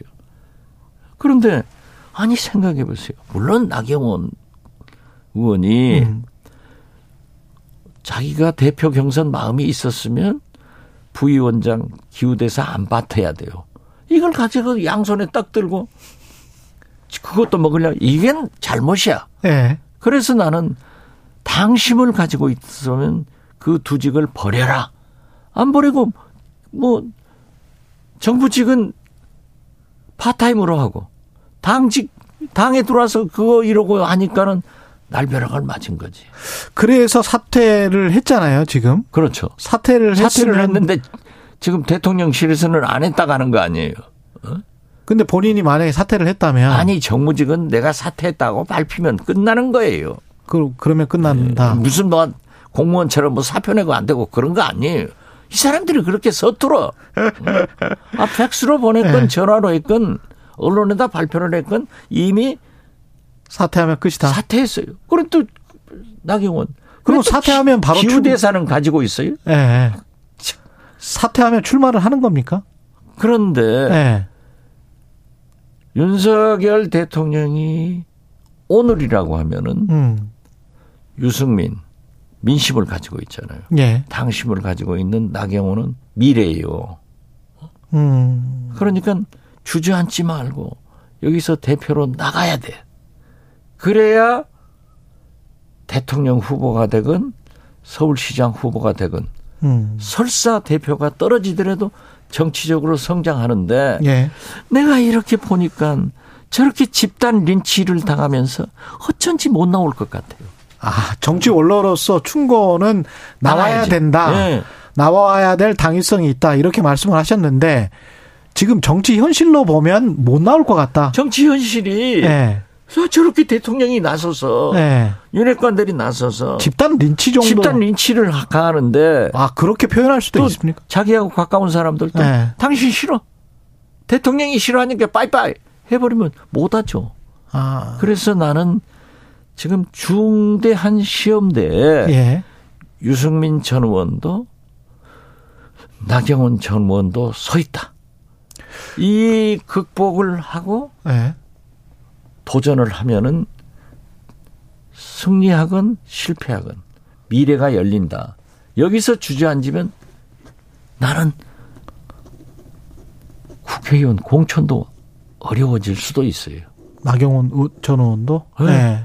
근데 도전에 서 있는 건 윤석열 대통령도 도전에 서 있는 거 아닙니까? 왜냐면은 이렇게 지금 이준석 당 대표가 배제되는 과정들을 국민들이 쭉 봤고요. 그 다음에 당원 100% 이렇게 됐고, 그 다음에 이제. 결선 투표. 예, 결선 투표. 유승민 전 의원을 배제하는 듯한 인상. 그 다음에 권성동 어떤 출마 조정 같은 그런 분위기. 그리고 김장년대 그다음에 나경원 전 의원을 배제하는 아까 뭐 집단 린치라고 말씀하셨는데 이렇게 되면 예. 무서운 분이에요. 음. 무서운 교통순경이에요. 교통순경 무서운 네. 교통순경이다. 아, 걸리면 짝짝 그어버리잖아요. 근데 본인의 그 어떤 영역이라고 할까요? 그런 거를 오히려 정치적인 영토 이걸 협소하게 만드는 거 아닙니까? 그것은 지금 현재 윤석열 대통령이 정치인 출신이 아니잖아요. 음. 딱 검찰총장 하듯 대통령을 하시는데 네. 지금 취임 1년이 안 됐기 때문에 힘이 있죠. 또 1년이 안 돼서 전당대회가 있기 때문에 내가 지명하는 내 말을 잘 듣는 내가 공천하라고 하면은 말을 들을 사람을 당 대표로 만들겠다. 이러면 당내 민주화가 안 되는 거, 민주주의가 안 되는 거예요. 예. 대한민국 민주주의도 쇠퇴를 시키지만은 음. 국민의힘 당내 민주주의도 없잖아요. 국민의힘에 국민은 없고 또 당원도 없고 윤석열 대통령만 있다. 대통령의 힘이죠. 그럼 결국 김기현 전 원내대표가 되나요? 지금 현재로서는 가장 유리한 것 같아요. 네. 그렇지만은 당심과 민심에서 지지를 못 받고 있잖아요. 아주 밑에 바닥에 있잖아요. 바닥은 아니고 뭐. 어? 바닥은 아니에요. 아니, 예. 유승민, 민심, 예. 김기현 3, 4등 정도 하는 것 같아요. 아니, 그러니까. 예. 선거에 3, 4등은 져요. 아, 그렇죠. 1등만 예. 이기는 거예요. 예. 민심은 유승민, 당심은 나경원인데, 예. 어, 윤심을 이 두 달 사이에 음. 어떻게 윤심이 바뀌느냐. 제가 모르죠. 윤심도 바뀔 수 있다. 윤심도 바뀔 수 있어요. 김기현 의원이 제대로 치고 나가지 못하면 그렇죠. 윤, 심도 어, 바뀔 수 있다. 잘 봐야 돼요. 예. 나는 윤상현 윤상현 의원도 잘 봐라. 그분 능력이 또 보통 사람이 아니야. 예. 박근혜 대통령한테도 누님, 윤석열 대통령한테도 형님 한다는 아, 거 아니에요. 예. 그렇죠. 그런데 또 두드러지게 뭐 친윤 같은 그런 분위기도 아니고. 아니 그러니까 예. 두고 봐야 돼요. 어. 언제 김기현 당대표 후보가 음. 친윤이라고 했어요. 아, 친윤은 권성동, 장재원 아니었어요. 이철규. 그랬죠. 어, 그런데 권성동도 너 하지 마. 음. 딱 가라는 거잖아. 그러니까 그게 무서운 분이라니까요. 관저 만찬 이후에 지금 지금 이렇게 스토리가 돌아가는 것 같아서. 아니, 그러니까 국민은 네. 민주당과 협치를 해서 관저에도 이재명 한번 불러서 봉해줘라. 음. 안 하잖아요. 그건 필요 없다. 윤석열 사전에는 어. 협치 필요 없다. 과거에 내가 협치하겠다고 한 것은 아니다. 근데 중대선거구제 들고 나온 거는 그거 협치하 그걸로 협치하겠다 뭐 이런 거 아니에요? 그렇죠. 예. 네. 그런데 중도선거구 나도 주장을 하고 이번에 광주에 가서도 그러한 주장을 해가지고 전국에서 상당한 언론 보도가 많던데요. 예. 잘안 될 거예요. 잘안 제가 볼 때는 그래요. 왜 그렇습니까? 왜 안 됩니까? 수도권 의원들이나 네. 호남 의원들이 기득권을 가지고 있으려고 해요. 그리고 아. 아니, 국민의힘도 정진석 비대위원장이 대통령이 얘기했는데도 앞서서 반대하잖아요. 음. 그렇기 때문에 우리가 개혁을 지향하지만은 현실적으로 굉장히 어려워질 거다. 그러면 윤석열 대통령이 화두를 던졌지만은 그것도 안 되는 것 아닌가. 예. 이해관계 때문에 나는 안 되는 거 아닐까. 그렇지만은 우리는 개혁과 혁신을 위해서 계속 주장을 해야죠. 방향성은 그 방향성이 맞다고 그렇죠. 예. 예. 그렇게 그 해야 다당제가 되고 방법론은 양당제의 폐해가 예. 가시고 지역 구도도 가시고 다당제화 되기 위해서는 그러면 중대선거구제가 아니라면 기, 어렵죠. 국민의힘과 그리고 민주당 의원들의 지금 현재 기득권을 가지고 있는 의원들이 합의를 할 수 있는 정도의 제도는 뭐라고 보세요? 그게 뭐 지금까지 보면은 어, 없습니까? 결국 기득권 차지해요. 결국 기득권 차지다. 그렇죠. 어. 그러니까 네. 진짜 국가나 정부나 정당이나 기업이나 개혁과 혁신을 하지 않으면 미래로 갈 수 없어요. 음. 지금까지 우리 정치 폐해가 뭡니까? 양당, 극렬한 대립, 예. 음, 분열, 또 지역 구도 이런 것을 타파하기 위해서는 중대 선거구로 과감하게 가자. 예. 그래서 제가 광주에서도 음. 호남이 손해가 나더라도 가자. 우리나라 정치 발전과 개혁을 위해서 광주에서부터 가자. 어. 하니까 반응은 좋은데 네. 왜 우리가 손해 보냐? 우리가 음. 손해 보지 않고는 호남은 28석이에요. 예. 영남이 65석, 예. 수도권이 121석인데 또 다음 총선 때 보면은 인구가 줄어서 아마 25석으로 줄을 거예요. 그렇겠네. 25석 몽땅 먹어봐야 음. 300석 중 소수다. 그렇기 때문에 개혁을 해서 영남 65석 중 중대 선거구를 하면은 민주당이 몇십 석 가져오면은 음. 일트라도 이익 아니냐. 예. 그래서 지역 구도도 타파하고 또 그 대신 다당제가 되기 때문에 원내 교섭단체의 구성 요건을 음. 20석에서 10석으로 내려주면은 아. 정의당도 그러네요. 이런 게 될 수 있다. 어. 협치가 될 수 있다. 지금 대통령이 협치한다고 그렇게 얘기해가지고 안 해버리니까 끝나는 거 아니에요. 그러네. 문제는 네. 윤석열 대통령이 오늘이라도 이재명 대표 불러서 관저에서 밥 먹고 포옹하면서 협치합시다. 예. 이건 사법 리스크하고는 그건 당신이 알아서 할 일이고 예. 어? 하자. 이렇게 하면은 풀리는 거예요, 나라가. 대통령이 안 한단 말이에요. 30초밖에 안 남았는데 서해 그 피격 사건 오늘 저 서훈 전 안보실장 보석 신문 아닙니까? 보석 신문이죠. 어떻게 전망하십니까?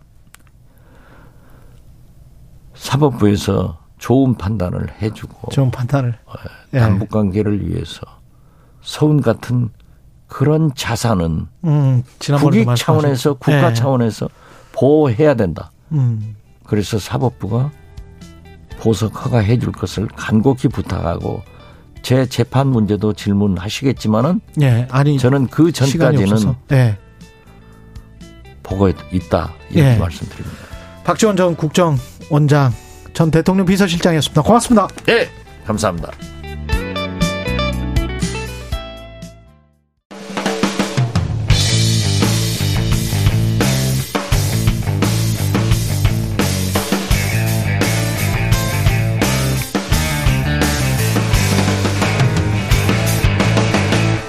최경영의 최강 시사. 네, 윤석열 대통령이 거듭 강조하고 있는 연금 개혁 어쨌든 더 내는 방향으로 아마 가닥을 잡을 수밖에 없을 것 같습니다. 이게 근본적인 해결 방안이 될 수 있는 것인지 국민적 동의를 이끌어내야 되는 것도 과제고요. 보건복지부의 조기용 장관 장관님 나오셨습니다. 안녕하세요. 안녕하세요. 예, 처음 네. 뵙겠습니다. 예. 네. 국민연금 지금 수급액 물가 네. 변동, 인플레이션 때문에 또 국민연금이 좀 어려운 게 분명히 있을 건데 네. 수급자는 계속 늘고 있고 네. 어떻게 보세요? 이거 연금 개혁을 하려고 하는데 우리가 연금이 줄어드는 시점이 있고 네. 완전히 없어지는 또 고갈 시점이 예, 있어요. 예, 예. 어떻게 지금 추정이 됩니까? 예, 저희가 지금 현재는 장기 추계 중인데 예. 5년 전에 한 추계에 따르면은 아 42년부터 적자가 시작이 되고요. 적자라는 어, 예. 거는 줄어든다. 예, 예. 예. 최고점이 41년이 되는 거죠. 41년까지는 예. 계속 늘, 늘다가 예. 적립금이 늘다가 예. 어, 이제 42년부터 적자로 어, 전환되면은 적립금이 줄어들고 예. 57년에 고갈되는 걸로 5년 전에 추정에서는 그렇게 나왔고 지금 그대로면 지금 현 시점에서는 예, 예 아, 장기 추계를 새로 하고 있습니다. 그때 연금 네. 그 수익률이랄지 그런 거는 시뮬레이션 돌릴 때 뭐 5%로 돌렸습니까? 6%뭐 뭐 제가 정확한 분명히. 숫자는 기억이 나지 않는데 예. 그 당시에는 어 연금 개혁 시나리오를 한 4개 정도 4개. 국민에게 제시를 했었지만 음. 개혁이 이루어지지는 않았었습니다. 결국은 뭐 주식 시장이랄지 뭐 채권 시장이랄지 음. 시장은 계속 변동을 하고 네. 우리가 이제 돈을 더 내지 않으면 이거는 뭐 뻔히 고갈되는 음. 거는 맞는 거 아니에요? 예. 예. 그러니까 어 고갈 시점이라고 하는 것은 크게 두 가지죠. 예. 어, 보험료와 아, 수입 대체율 간의 관계. 예. 그러니까 수입과 지출이 하나 있고 적립금을 얼마나 잘 운영하느냐. 그렇죠. 두 가지 측면에 있, 는데 예. 어 지금 보면은 어 암만 해도 우리나라가 그 OECD 평균의 절반에 못 미치는 보험료 수준이거든요. 예. 아, 그런 측면을 감안했을 때 이제 보험료를 더 내야 된다는 주장도 있고, 음. 그 다음에 평균, 아, 그, 월 평균 급여액이 한 60만 원에도 못 미칩니다. 예. 그러니까 더 받을 수 있도록 해야 되고, 예. 뭐 이런 그 논의가 뭐 활발하게 진행되고는 있습니다. 아, 예. 더 내고 더 받아 야 되는 그 구조로 지금 정부 네. 쪽은 생각을 하고 있는 겁니까? 아닙니다. 정부가 어떤 네. 지금 그 목표를 정하고 하고 있는 것은 아, 아니고요. 예. 네. 추계를 바탕으로 해서 네. 국민 여러분께 투명하게 정보를 공개하고 음. 같이 개혁안을 만들자 그런 그 취지에서 추진하고 있습니다. 그 박근혜 정부 때도 관련해서 서울대 교수님들 뭐 해서 아주 두꺼운 책이 나왔었던 네, 걸로 제가 네. 기억을 하고 네. 그 책을 쭉 읽어봤었는데 네. 결국은 또 시나리오별로 뭐 얼마를 내면 네. 어, 얼마를 돌려받을 수 있고 네, 아니면 덜 받을 수 있고 뭐 이런 여러 가지 그 계산이 나올 거 아닙니까? 예. 그리고 그래서 저희가 예. 이제 그런 논의가 사회적 합의가 필요한데요. 음. 사회적 합의를 잘 이끌어낼 수 있도록 아, 현재 그 어, 원래는 3월 달에 네. 장기 추계 결과를 발표하기로 했는데 네. 그걸 두 달 빨리 당겨서 네. 이번 달 내로 그 장기 추계 시산 결과를 공개할 예정입니다. 그렇군요. 네. 중요한 것은 어 이제 투명한 그 정보와 통계 공개입니다. 음. 그래서 저희는 어 정부 내에서 어, 장기 추계와 제도 개선을 담당하고 있는 재정계산위원회의 예. 회의록을 투명하게 공개하고 있고요. 예. 또 전문가 포럼을 하고 있는데 그것도 유튜브로 생중계하고 있습니다. 아, 그렇군요. 예. 또 보다 중요한 것은 국민 여러분들께서 어 연금 개혁 그 작업에 아 그 과정에 직접 참여할 수 있는 기회도 제공할 계획입니다. 예. 저희가 이제 청년, 가입자, 기업 그리고 음 근로자분들을 음. 심층 면접을 통해서 의견 수렴하고 있고요. 국회 연금특위하고 협력을 해서 예. 어 국민 여론 그 수렴 기구 그러니까 의견 수렴 기구도 운영할 계획입니다. 근데 유권자의 뭐 표심만 생각하는 음. 국회의원들하고 네. 실제로 이제 집행해서 운영해야 되는 음. 정부하고는 입장이 다를 수밖에 없고 네. 예 그런 상황에서 보면 이제 국민들은 당장 이런 이야기가 나오면 네. 나는 많이 내고 덜 받는 것 같은데 공무원들이나 국민연금부터 네네. 뭐 개혁을 하고 말해라 뭐 이런 예. 식의 이제 댓글들이 많이 달린단 말이죠. 예, 맞습니다. 예. 예. 지금 이제 공무원 연금 그다음에 군인 연금 같은 직역 연금에 정부가 아, 별도로 지원 국고에서 지원한 규모가 큽니다. 예. 예. 그렇기 때문에 그거에 대한 이제 같은 개혁을 주문을 하시는데 저희가 생각하기는 이러한 직역연금을 포함해 가지고 노후소득 보장 체계의 구조적인 개혁에는 음. 상당한 시간이 소요되는 것이 사실입니다. 상당한 시간이 예, 소요된다. 왜냐하면 여러 가지 제도가 또 얽혀 있고요. 음. 외국의 예를 보더라도 십수년 걸리기 때문에 예. 온 상당한 시간이 필요한데 그래도 정부는 어 구조 개혁에 관련해서도 어, 충분한 토의와 아, 토론 그다음에 연구 등을 고쳐 어, 토대로 네. 공론화 될 수 있도록 국회 그 연금 특위와 적극 협력해 나가도록 하겠습니다. 그러면 윤석열 정부 임기 내에 네네. 연금 개혁과 관련해서 아주 구체적인 방안이 마련되고 확정되는 어떤 그 시기, 네네. 예, 시 간표나 스케줄 같은 거는 예, 어떻게? 지금 일단은 저희가 국민과 함께 개혁안을 만든다는 취지하에 예. 국회 그다음에 국민분들하고 이제 긴밀하게 아 전문가분들하고 긴밀하게 협력하고 있는데요. 예. 국회 연금특위 민간자문위원회에서 어, 올 초에 개혁 방향에 대해서 보고 드린 바가 있고 네. 아마 조속히 아, 조만간 개혁 방안이 예, 나올 것입니다. 네. 그래서 그런 작업을 돕기 위해서 제가 아까 말씀드린 것처럼 장기 재정 추계를 좀 앞당겼고요. 네. 어, 공론화 과정에서도 국민의 의견을 충분히 수렴할 것입니다. 국민 연금과 관련해서는 네. 법에 따라서 네. 사회적 토대를 어, 토대를 사회적 어, 그 토의를 토대로 예. 저희가 어, 올해 10월 말까지 국민연금 종합운영계획을 발표를 할 거고요. 아, 10월 예, 말까지. 예. 그리고 예. 그 이후에도 어, 저 법제화를 위해서 최선을 예. 다할 각오를 다른 있습니다. 나라 같은 경우 제가 싱가폴로 음, 기억하는데 네. 아예 이렇게 정치적으로 계속 문제가 되니까 네. 뭐 AI처럼 컴퓨터에서 인플레이션이나 경제 성장률 같은 거 다 집어넣고 예, 예. 그냥 매년 네. 수치가 조금 조금씩 바뀌는 걸로 해서 정치인들이 아예 개입을 못 하게 네, 네. 그런 그런 방법도 있지 않을까요? 예, 뭐 그런 방법도 있을 수 네. 있지만 제 생각에는 아무리 합리적이고 논리적인 연금 개혁안이라 하더라도 네. 국민 여러분들께서 수용하기 곤란하다. 그러면 뭐 무용지물이 되는 거니까요. 예. 정부가 할 수 있는 건 투명한 정보 공개, 음. 그다음에 참여 확대인 것 같습니다. 예. 예. 건강보험과 네. 관련해서도 비슷한 이제 그 뭐랄까요 우려 같은 게 있는데 네네. 네. 지금 저 건강보험 관련해서도 정부에서는 뭔가 좀 개혁을 해야 되겠다. 문재인 케어가 예. 문제가 있었다 이런 이야기를 하는 거잖아요. 네.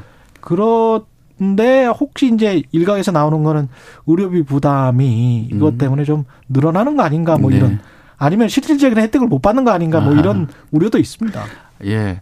어, 정부가 건강보험의 보장성을 축소할 계획은 전혀 없고요. 보장성 축소할 예, 계획은 없다. 저희는 예. 지금 현재 낭비 요소를 일단 최우선적으로 막겠다. 음. 그래서 그 재원을 필수 의료 확충에 이제 전환하겠다고 하는 건데 예.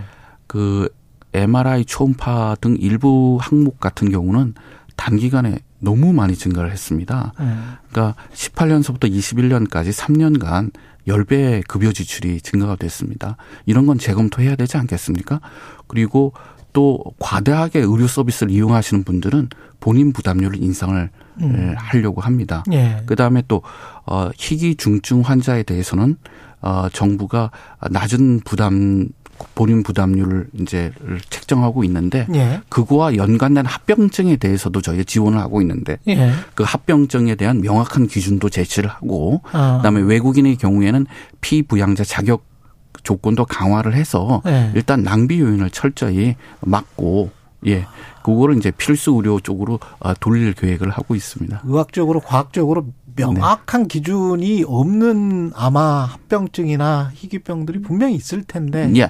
그러니까 그걸 예. 의사분들이 필요하다고 하는 걸 못하게 할 생각은 전혀 없고요. 예. 그래도 어 분명히 그런 그 지적들이 있기 때문에 음. 저희가 한번 살펴보겠습니다. 알겠습니다. 예. 실내 마스크 관련해서는 네. 그이 서울 왔다 갔다에 어떻게 해제된다 그런 이야기가 있었거든요. 아 예. 예. 저희가 지난달 23일 날 중대본에서 예. 어, 마스크 실내 마스크 의무 착용 그 조정 기준을 한번 말씀드린 바가 있습니다.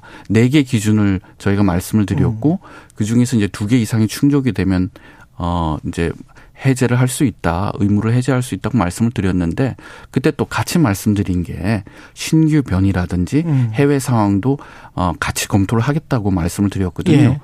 지금 이제 중국 내에서 코로나 19 확산세가 확산세하고 그렇죠. 그로 인한 그 국내 유입 가능성 등을 어, 전문가랑 같이 한번 논의를 해봐야죠. 그래가지고 아.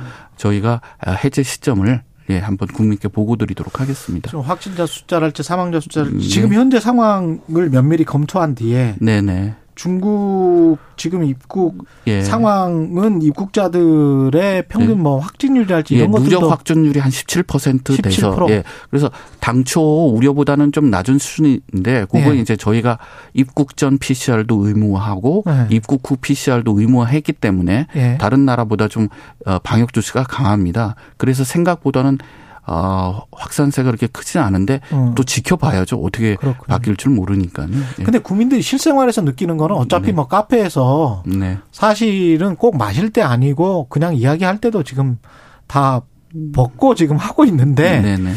이거 뭐 그냥 눈 가리고 아웅 같은 데 그냥 하, 하면 그 해제해도 되는 거 아닌가 뭐 이렇게 음, 지금 예, 예. 생각하시는 분들 꽤 있는 것 같아요. 불편을 느끼시는 분들 많은 예. 걸로 알, 알고 있는데요. 예. 그래도 뭐 과학적인 뭐 통계라든지 예. 전문가 의견을 들어야 되지 않겠습니까? 그렇죠. 예.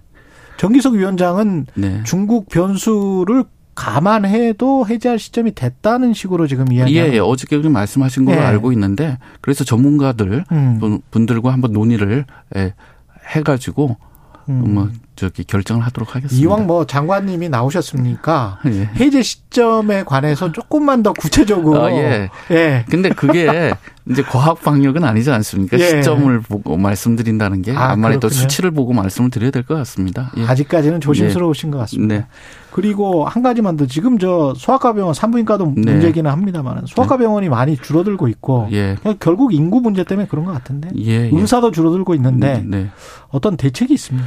예, 지금 말씀하신 것처럼 네. 진료 과목 간의 그 의료 서비스 격차가 좀 심각한 것이 사실이고 예. 또 하나 지역 간의 또 격차도 있습니다. 음. 그래서 저희가 지금 두 가지 측면에서 어 지금 준비를 하고 있습니다. 가장 큰 거는 일단 정당한 보상을 해야 되겠다. 예. 그래서 이제 공공 정책 수가라고 하는 것을 개발할 건데 어, 좀 상대적으로 저평가된 수술 입원 등에 대한 보상을 강화하고요. 예. 그다음에 중증 소아 진료 같은 경우는 대부분 경우 적자가 불가피합니다. 그럼 이제 사후 보상도 해드릴 거고 지역 격차 완화를 위해서는 지역 어, 추가 수가도 개발하고 있고요. 그게 한 축이고 다른 한 축은 이제 충분한 의료 인력 공급입니다. 음. 그러니까 필수 의료라든지 지방 병원에 대해서는 전공의를 우선 배치하고요. 그리고 어 소아 심장 등 이제 특수하고 전문적인 분야에 대해서는 아 의사 양성을 음. 직접 지원도 아, 할 계획이고 그다음에 지역별 어, 병상 수급 관리 계획을 통해 가지고 수도권으로 병상이 쏠리는 것도 어, 막을 겁니다. 그러니까 이러한 어, 필수 의료 대책 그다음에 에 진료 과목 간 지역 간 격차 해소를 위해서는 이제 의료 의대 정원 확대에 대해서 국민들이 관심이 많은데요. 예. 저희가 이제 그동안 신뢰를 많이 쌓아왔기 때문에 요 그 필수 의료 확충을 위한 의대 정원 확충과 비대면 진료의 제도화를 위해서 음. 어, 의료계와 조속히 협의를 시작하겠습니다. 알겠습니다. 고맙습니다. 지금까지 네. 조규홍 보건복지부 장관이었습니다. 감사합니다. 감사합니다. KBS 1라디오 최경영의 최강시사 듣고 계신 지금 시각은 8시 44분입니다.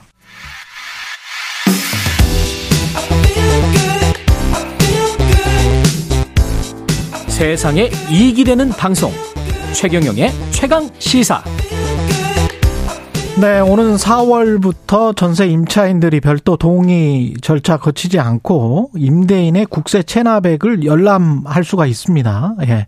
전세 사기를 막을 수 있을지, 이게 이걸로 충분할지, 조세영 부동산 전문 변호사와 짚어보겠습니다. 안녕하세요. 네, 안녕하세요. 예.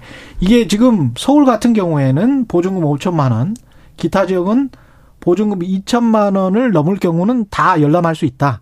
임차인들이 임대인 동의 없이도.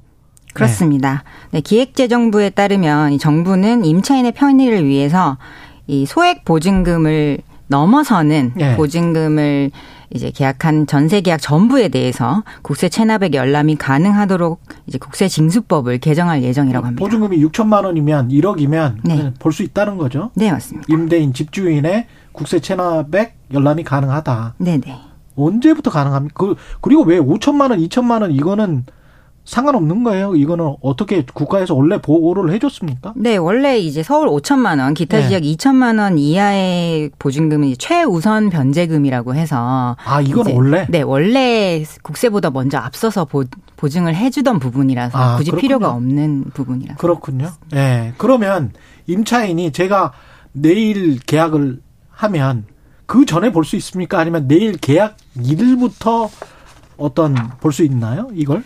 네, 문제는 이제 임대차 계약을 체결한 이후에야 국세 체납 사실을 확인할 수 있다는 점이 좀 문제가 되는데요. 계약일 체결한 이후에? 네. 이제 이미 계약을 체결한 마당에 뭐 네. 세입자가 뒤늦게 집주인의 국세 체납 사실을 알게 됐다 하더라도 뭐 계약을 되돌리기는 어려운 게 현실이죠. 계약금 물어내야 되잖아요.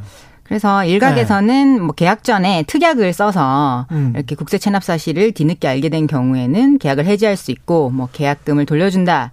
라는 특약을 쓰면 된다라고는 하지만 네. 뭐 국세까지 체납한 집주인이 그와 같은 게, 뭐 특약을 설정해 줄지 혹은 특약이 있더라도 이걸 그러네. 잘 지켜 줄지 좀 의문인 점이 있습니다. 이상하네. 이거에 아마 이제 세금이 국세청의 오래된 기조가 그 개인 프라이버시, 개인 그 세금의 비밀보호 뭐 이런 차원인데 근데 유럽이랄지 뭐 미국의 일부 주도 제가 알고 있기로는 이거 세금 다 공개하거든요. 그래서 뭐 꼭 임차나 임대 관계가 아니라도 그냥 가서 볼 수 있어요. 시청에 가서. 음.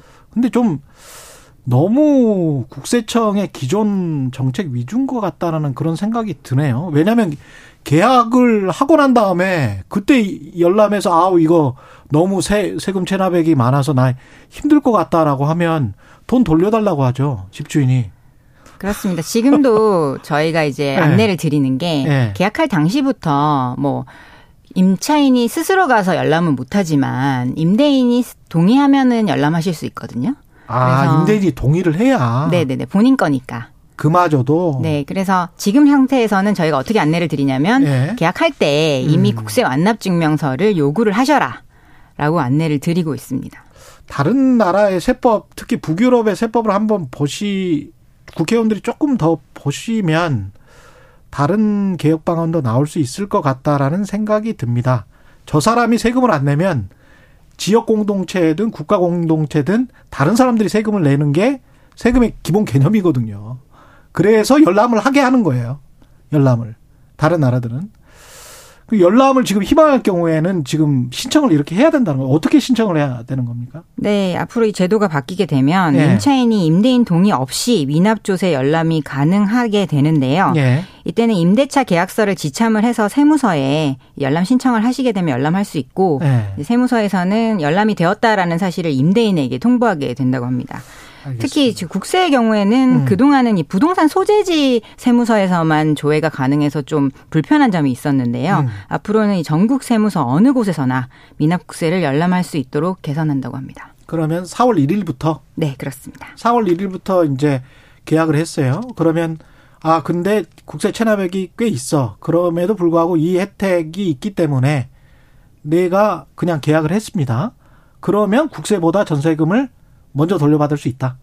그때부터는 그렇지는 않아요. 이 국세 네 국세에는 법정 네. 이 기한이 있는데요. 네. 이 법정 기일이 확정일자보다 앞서는 경우에는 여전히 국세가 먼저 징수가 되고요. 그건 뭐야? 그래서 계약하실 때 국세가 밀려 밀려 있다는 부분을 알게 되시면 계약을 네. 하지 마셔라는 내용이긴 해요. 계약을 해지하거나. 아니 그러면 계약일 이후에 알 수 있다는데 이게 지금 상호 모순적인 거 아니에요? 그러면 임차인들 입장에서는 아니 제가 변호사님한테 뭐 뭐라고 하는 건 아니고 네. 좀 이상한 것 같은데? 네, 그러니까 예. 결국은 계약 당시에 이 체납 사실을 확인하는 것이 중요한데 사실 좀 애매한 것이 예. 계약도 네. 하기 전에 개인의 이제 정보니까 그러니까 아무 네. 집에나 가서 그 집주인 열람을 할 수 있게 하는 것도 사실은 좀 문제가 있다고 판단을 하시는 것 같아요. 아, 핀란드는 그렇게 한다니까요. 실제로 그렇게 하고 소득세까지도 볼 수가 있는데 부동산 같은 경우는 일종의 이제 재산이기 때문에 이거는 이렇게 하는 미국의 주들도 있는데 이거 좀 이해가 안 되는데 이러면 임차인이 보호가 됩니까? 그래서 일단 계약한 이후에 네. 그럼 계약금만 낸 상태잖아요. 네. 계약금은 보통 이제 소액이니까 네. 계약금만 낸 상태에서 열람을 해봤는데 체납 세금이 너무 많더라 하면은 계약을 해지하고 계약금을 돌려달라라고 이제 요구를 하셔야 되는 그런 상황이 벌어질 것으로 보입니다. 아, 분쟁이 심해질 우려가 있겠는데요. 그러면 뭐 계약금을 당신이 포기하는 수밖에 없다. 집주인은 당연히 그렇게 이야기하지 않을까요? 임차인들은, 임대인들은? 그래서 네. 기획재정부에서는 네. 임차인이 계약 이후에 임대인이 사전에 고지하지 않았던 미납국세가 있다는 사실을 확인한 경우에는 음. 위약금 없이 계약을 해지할 수 있도록 이제 이 표준 계약서 자체를 개정하는 방안을 검토하고 있다고 합니다. 그렇군요. 예. 서로 간에 불편하지 않도록 심적으로 불편하지 않도록 잘 말해야 되겠습니다. 이거는 마음 상할 수도 있겠는데. 계약하면서 이 빌라왕 사건 같은 경우 이런 게 이제 많이 발생해서 이게 나온 제도죠. 네, 그렇습니다. 예. 이걸로 어떤 이런 전세 사기 피해 같은 걸 예방할 수는 있나요? 기존에는 이제 이 국세 중에 당해세라고 그 부동산과 관련된 이 종부세 같은 건 당해세라고 해서요. 예. 이 법정 기한이 법정 기일이 확정일자보다 후순이더라도 네. 종부세부터 먼저 징수하게끔 되어 있었습니다. 그, 예. 그래서 지금 빌라왕은 60억이 넘는 종부세를 그렇죠. 이렇게 미납을 해서 음. 실질적으로 경매에 넘어가도 세금을 다 빼고 나오면은 사실 보증금 받아갈 수 있는 부분이 없는 게 없어. 문제가 됐었는데요. 예. 이 부분이 좀 개선이 돼서 예. 이 당해세의 경우더라도 법정 기일이 확정 일자보다 후순이면 예. 그 부분은 이제 보증금을 먼저 어, 받아갈 수 있게끔 한다라는 게 제도의 개선입니다. 근데 지난번에도 최강 시사에서 피해자들 인터뷰를 저희가 했잖아요. 근데 보증보험에 가입을 해도 이게 돌려받기가 좀 힘들다. 게다가 보증보험에 가입한 주택 중에 지금 54%가 부채 비율이 80%가 넘는다. 이런 지금 보도도 있던데 이렇게 되면 이게 어떻게 되는 거죠? 보증보험 자체도 지금 뭔가 위험해지게 되는 거 아니에요? 네, 만약에 그렇, 네, 그렇습니다. 보증보험 자체도 지금 계속 재무 건전성의 경고등이 켜지고 있는 상황이라고 해요. 예. 네, 그래서 아예 이 보증보험 상품 자체가 중단까지 될 수도 있다라는 음. 우려를 낳고 있습니다. 그렇군요. 아, 그러면 주택보증보험밖에 우리는 믿을 게 없는데 거기가 주택과 관련해서 금융기관으로서 역할을 해주는 곳인데 보장을 해주는 곳인데 그러면 지금 상황이 전세 사기를 막기 위한 많은 이야기 지금 정책이 나온 것 같은데 실질적인 방안이 지금 되는 건지 좀 의심스러운데요. 음, 앞서 말씀드린 이 집주인의 예. 국세 체납 정보 확인은 이제 음. 여러 안전장치 중 하나에 불과하고요. 예. 전세 사기 자체를 막으려면 이와 함께 여러 대책을 함께 보완해야 할 것으로 보입니다. 어떤 대책들이 있을까요? 특히 이제 매매 가격이 전세 가격보다 뭐 낮기도 하고 거의 비슷한 이런 깡통 전세가 가장 문제인데요. 예. 이게 아주 일반적으로 관행화되어 있어서 거의 예. 보증금만 넘기면 뭐 매매 대금을 더 이상 줄 것이 없는 식의 그런 예. 매매가 관행적으로 많이 이루어져 왔었습니다. 예. 그래서 이 부분을 정부 차원에서 좀 전수 조사를 해서 예. 어, 매매가보다는 그래도 보증금이 더 높으면 안 되는 것이 아닌가. 뭐 그런 어떤 대책 마련이 필요할 것 같습니다. 그렇죠. 그 결국은 피해자가 되지 않기 위해서 임차인들이 스스로를 보호할 수 있는 법적으로 나는 어떻게 보호받을 수 있을까 피해자가 안 되기 위해서 이런 방법들 같은 거를 소개해 주십시오. 네. 일단 먼저 주변 시세를 좀 많이 살펴보셔서요. 시세를 살펴보라. 네. 그래서 매매가 대비 임차 보증금이 너무 높게 설정되어 있는 것은 아닌가 확인해 보셔야 됩니다. 이 경우는 이제 뭐 빌라 같은 경우에는 아파트에 비해서 뭐 인터넷으로 쉽게 시세를 알아보기가 어려운 경우도 많은데요. 보통 그 동네에 있는 공인중개사 사무실 좀 오래된 음. 곳에 가셔서 매매를 하러 왔다라고 하면서 시가를 알아보시는 방법들이 좀 일단 떠봐라. 네. 빌라를 사러 왔다라고 예. 하시면서 예. 정확한 시세를 좀 알아보시는 것이 음. 좋을 것 같고요. 그리고 현재 지금 뭐 이미 전세로 살고 계신 분들 중에서 예. 이제 내가 피해자일까 아닐까 하는 우려를 가지시는 분들도 계세요. 예. 그런 경우에는 일단은 등기부 한번 지금이라도 발급 받아 보셔서 음. 추가로 압류로 들어온 거라든지 부동산 등기부 등본 열람은 다 가능하잖아요. 네, 그건 그렇죠? 누구나 어느 음. 물건지에 대해서도 다 열람이 가능하시니까 예. 뭐 해당 물건에 압류라든지 근저당 같은 거 추가로 들어온 부분이 없는지 한번 음. 확인해 보시고 그리고 만기가 다 되어가는 분들의 경우에는 임대인에게 연락을 해서 연락이 네. 잘 되는지 그리고 만기 시에 임대차 보증금 반환이 가능한지 물어보시고 이 부분에 연락이 혹시 안 된다거나 아니면 연락이 되더라도 뭐 보증금 내가 지금 돈이 없어서 다음 임차인 못 구하면 못 돌려준다라는 식으로 나오면은 음. 뭔가 발빠른 조치를 취하셔야 되는 상황이라고 보시면 되겠습니다. 부동산 등기부 등본에도 분명히 다른 저 은행의 채무 같은 경우가 다 다 볼 수 있는데 이렇게 국세 보기가 힘들다는 거는 좀 이해가 안 됩니다. 조세영 부동산 전문 변호사였습니다. 고맙습니다. 감사합니다.